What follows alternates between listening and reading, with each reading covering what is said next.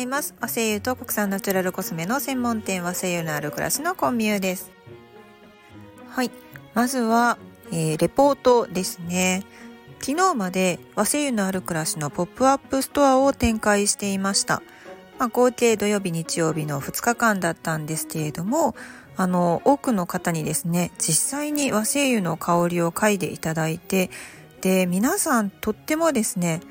いろんな香りで楽しまれていました。あのすごく実際に香りを嗅げる場所ってやっぱりないのですごく楽しかったですっていう風に後からねご連絡をわざわざいただいたりしてもうあの私すごく心がほっこりしました。やってよかったなって思いました。また土曜日はですねあの奈良県のよもぎ生産者上流者でもある仏屋さんがわざわざ上流機を持ってきてくださって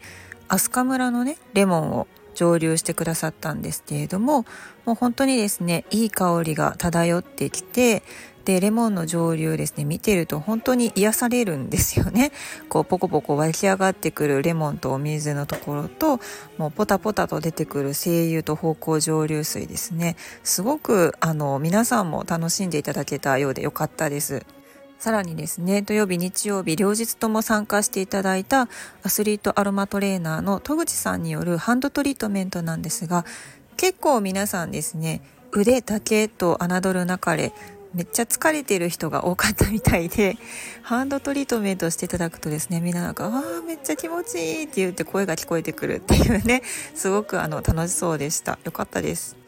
なんかなかなかやっぱりその和製油自体を置いている実店舗ですねがあまりにも少ないので本当にどこに行けば借りるんですかということでまあゆいかさんの商品であれば大阪だと阪急梅田の中に入っているオークビレッジさんですねゆいかの母体である家具の会社なんですけれどもそのオークビレッジさんの中に置いてあるんじゃないかなとは思いますがえっ、ー、と例えばその生活の T さんとかカリス成城さんとかああいうライフスタイルコーナーみたいなところにはなかなか並んでいないんですよね。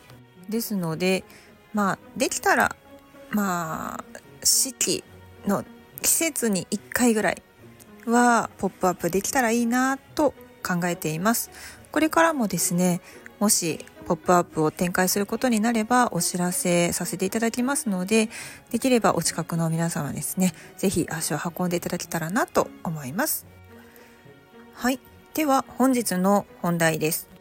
ずっとですね匂いの不思議人へ与える影響という本の中身についてお伝えしてるんですけれども今回は112ページの赤小の香りの影響についてかいつまんでお伝えしたいと思います。割とこの本ですね著者の赤壁先生がいらっしゃる山口県を中心にあの研究ですとか発表されているんですけれども、えー、この赤小の香りについても山口県で800年前に東大寺を再建するための溶剤を切り出した時の遺跡があるそうです。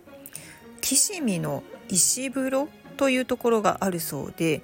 この石室の中でまず木を燃やすそうですでその木を燃やしたやつの火を消して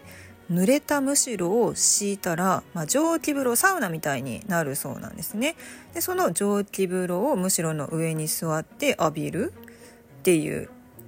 そういうなんかあのなんだろうなまあ切り出した時の職人さんたちの癒しの場みたいになってたみたいなんですね。でそのこの濡れたむしろの代わりに床一面に赤小を敷くと香りですごい疲労回復効果があるっていうふうに言われてたそうです。赤小って何なのかと言いますとあの別名だと石あやめですね石の勝負石あやめというふうに言われるそうです里芋科のもので勝負族でイネ科のようなっていう学名になってますね。まあ、すごいなんかあの川岸とかに生えてて葉っぱはすごいねあのレモングラスみたいなブワーっと入る感じイネ科のようなな感じですよね。でこの記述について知った先生は赤小の葉部ですね葉っぱの部分を精油にしてみたそうですで20歳から22歳の男女8名ですね。学生さんたちみたいですね。でこの赤小の香りありのものと香りなしのものですね。プラシーボですね。でこれを安静時に5分間芳香浴してもらったそうなんです。でそうすると唾液中のアミラーゼが優位に減少したということで、まあ、ストレス値がですね下がったとでしかも自律神経のバランスは副交感神経が優位に働いたということなんですよね。えー、ということでこの精油の成分って何やろうなということで分析をしたんですが主成分はですねベータアサロンという60%もこの成分が入っているそうです。でこれをもってですね、まあ、カ部先生はこれ疲労回復に使えそうだよねというふうに言及されています。ちなみにあの赤小は生薬になっているんですよね。もともと生薬なんですがえ漢方では鎮痛鎮静転移ですね。その薬として、まあ、胃痛とか腹痛とか転換リウマチ腫瘍陽腫かなどに用いられているそうなんです。で、えーと、薬になる部分は根っこですね。なかなかねこの赤小の精油なんてものは見たことがないんですけれどもこれから先ね和精油の世界に赤小の精油っていうのが出てくるのかななんてちょっと楽しみにしています。はい。というわけで本日のまとめ、赤小の香りの影響について、え山口県で昔から伝わる石風呂の中にですね、使われていた赤小の香りが疲労回復に効くということで赤小の養分を精油にしてみましたすると香りがある時ない時で優位に、えストレス値が下がったのと自律神経バランスは副交感神経が優位になりました主成分は60%はベータアサロンという成分になりますこの赤小の精油は疲労回復に使えそうだなということでこれからの応用に期待されます